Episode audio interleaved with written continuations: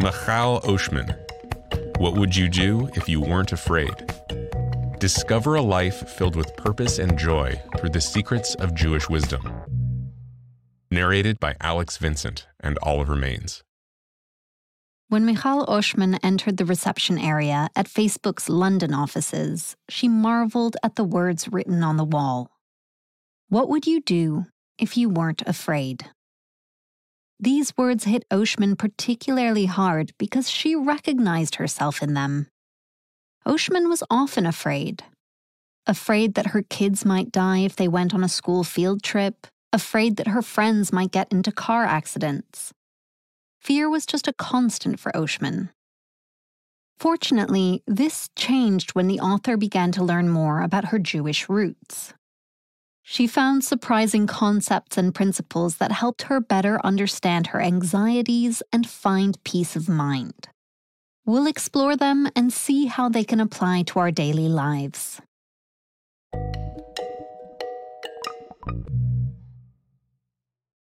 Blink 1 of 5. If you've ever been to a therapist, there's a good chance you told them about your childhood. Certainly, the author, Michal Oshman, did. For much of her life, she has experienced anxiety, and she's also been through bouts of depression. So she sought help in psychotherapy. But time and time again, the focus was on her childhood and her parents. Oshman knew that the issue wasn't her upbringing, even though her childhood wasn't exactly typical. Her father was a forensic pathologist, so his job was all about examining dead bodies. Other family members had survived concentration camps during the Holocaust and still bore the trauma. As Oshman was growing up, corpses and pictures of dead bodies were not uncommon. But she talked to her parents and made peace with that. Childhood was not the issue. Oshman knew that there was something else behind her anxiety and depression. And yet, all therapists could do was push her back in time. The key message here is Jewish wisdom helped the author find answers to her ongoing anxiety and depression. Oshman grew up in a secular Jewish household, so it wasn't until later in life that she became familiar with lessons from the Torah and Jewish spirituality. Her journey toward these time honored concepts began when she was already an adult. One day, Oshman was reading the book Man's Search for Meaning by Viktor E. Frankl. Frankl was a psychiatrist and a neurologist who'd survived Nazi death camps and used his experience to reach a deeper understanding of the human condition. A significant part of Frankl's philosophy is what he calls meaning. In fact, he developed a form of psychotherapy called logotherapy, which stands for therapy of meaning. As Oshman researched it, she felt that she was now getting something other therapists couldn't give her. She was nearing real answers. Shortly after reading Frankl's book, Oshman heard a talk given by Facebook executive Lady Nicola Mendelsohn. Mendelsohn spoke about her main priorities in life. Those were family, her four children, and her observance of Shabbat, the Jewish day of rest. Oshman was amazed. Here was a top female executive who was simultaneously achieving professional success, embracing her role as a mother, and also observing the demands of her religion. And then Oshman met Kate Miriam Loewenthal, a Jewish professor of psychology. When Oshman told her about her anxiety and depression, Loewenthal recommended taking a class in spiritual texts. It was Oshman's first step toward a new life. Blink 2 of 5. At first, Oshman didn't know how lessons from the Torah could help her with anxiety and depression. But it wasn't long before she understood that teachings from Judaism's sacred book were both practical and helpful. Soon, Jewish wisdom was helping her to get closer to that meaning in life that Frankl had described. The key message here Jewish wisdom teaches us to find our flame and uncover our purpose. Let's start with neshama. The Torah uses this Hebrew word to explain how God breathed life into man. It's that intangible thing within us, that driving life force that is often referred to as a soul. But there's also something that can keep us apart from our soul, from neshama. That barrier, sometimes called klipa, can be money, fame, or even career ambition. It can obscure what's truly important and what we're meant to be doing with our precious time on earth. So, the Torah teaches that within each of us there's a flame that burns with a desire to fulfill our potential. That flame is the unique reason God breathed life into us. Unfortunately, the material world has many ways to lead us away from it. This brings us to the next lesson the practice of bittul. Bittul roughly translates to nothingness or self nullification. It's a reminder that the world's not all about you. Quite a few lessons in the Torah are about letting go of your ego, and bittul is partly about that. It's also a way to remove those barriers that keep you away from your purpose. The more you focus on your ego, the further you get from your true meaning. And that only makes you more anxious.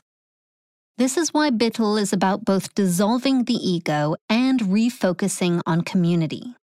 It's a reminder that instead of thinking about how we can help ourselves, we should be thinking about how we can help others. Practicing Bittul can feel a bit like taking a self assessment. If you want to try it, here are a few questions to get you started. Think about your past and present. What gives your life the most meaning? What activities do you feel you're good at? And then on the flip side, what thoughts, fears, or behaviors are unhelpful? It may be difficult to consider these questions with the depth of reflection they deserve, but try and work through them because the answers could be transformative. Blink 3 of 5. There's an old song called Gesher Tzar Meod. You can hear it wherever Jewish kids gather, in summer camp or on a school bus. The title essentially means a very narrow bridge, and it's a metaphor for the road ahead of us in life. The message of the song is this Though the path may be narrow, we shouldn't be afraid. We must move forward. For the author, this was a big lesson to learn. Her life had been plagued by paralyzing fear and anxiety. But Jewish wisdom taught her how even a small first step could be life changing. We so often worry about making mistakes or getting hurt, but it's possible to learn to see things differently. The key message here is mistakes and brokenness are important paths to growth. There's a popular workplace motto at Facebook fail harder. The execs at Facebook know that innovation doesn't happen by playing it safe. So the idea of not being afraid to fail is baked into the company culture. The author experienced this firsthand when she received her first big project at Facebook. The stress and pressure of deadlines got to her, and it was all too apparent to her colleagues she ended up giving orders to people rather than taking the time to talk things through. Ultimately, the project succeeded, but deep down inside, Oshman knew that it wasn't all rosy. As a leader, she'd failed. Nevertheless, bosses congratulated Oshman for her first failure. The feedback was take some time to reflect and learn from what happened. When you're ready, it'll be time for your next project. It's okay if you make mistakes in the future, but only as long as you're not repeating the same mistakes. This approach helps to reduce workplace anxieties, and it's similar to the Jewish concept of shvira, or brokenness. As Rabbi Menachem Mendel Morgenstern explained, there's nothing more complete than a broken heart. As the author came to learn, the meaning behind this saying and the entire Jewish concept of shvira is that brokenness is not only an unavoidable part of life, it's an important part of growing. Maturity, wisdom, and strength all emerge through cracks when we break. No one enjoys feeling broken, but it's also nothing to fear. Blink 4 of 5. You don't have to be a CEO or a military commander to be a leader. One of the most influential rabbis in Jewish history is Rabbi Menachem Mendel Schneerson. He said, Everyone must be a leader. All you need is something meaningful to contribute to the world, a cause you want to champion. If you pursue this cause with bravery and honesty, that would make you a leader. The key message learning to lead like a mensch is about giving space as well as being positive and righteous. One of the more mystical Jewish concepts is tzimtzum, which means contraction or concealment. The term comes from the idea of how God created the universe. He's said to have contracted his own presence in order to make room for his creation. The author has learned from this concept too, especially in her leadership roles. She now believes that sometimes it's best to lead by stepping back. Making room for others is extremely important. People will only grow if you give them the room they need. Contracting the space you occupy as an authority can also mean holding back your judgments and your ego. If you give others room, they'll feel more comfortable about expressing their feelings and ultimately showing the best work they're capable of. But giving people breathing space does not mean withdrawing feedback. Here, too, Jewish wisdom can help. Especially useful is the concept of tikkun, a word that means to repair or correct. It's part of the tradition which says you should always work to improve yourself and the world around you. The author practices the 1% feedback tool. It's based on the idea that everyone is generally more or less 99% on point. So if something needs adjusting, there's only 1% to discuss. This approach doesn't just apply to the workplace. The author uses it at home too, and her kids now see feedback as a positive thing. They have even asked, What 1% can you give me? Ultimately, the goal is to lead like a mensch. A mensch is essentially another word for a good person, somebody who acts with honor and integrity. But not just that. A mensch acts on behalf of others. This should be an important quality of any leader. It's not about taking the glory and grabbing the spotlight. It's about helping others flourish. Blink 5 of 5. Mothers are under a lot of pressure to be perfect, but it's really a fool's game to strive for perfection in parenting. Instead, the main concern should be to offer care, support, and love. King Solomon, a Jewish ruler from the 10th century BC, offered this advice Teach a child according to his way. Even when he grows old, he will not turn away from it.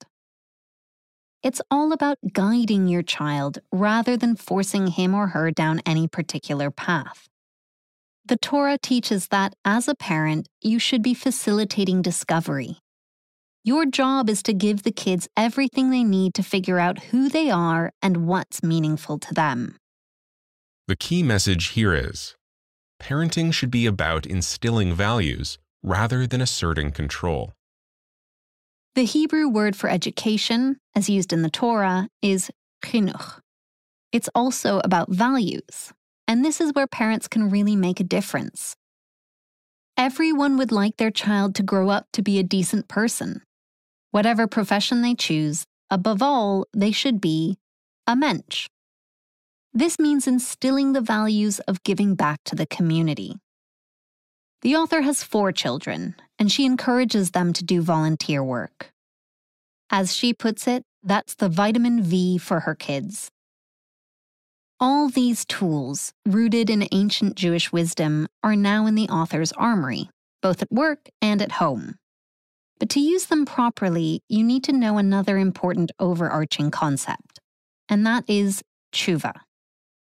This word means repentance or return, and it's a fundamental principle. A key part of Yom Kippur. This is the most sacred day of Judaism. Yom Kippur is the Day of Atonement, when people take stock of their lives and consider how they can improve themselves and their relationships. Tshuva has no negative connotation, it's just a regular part of life.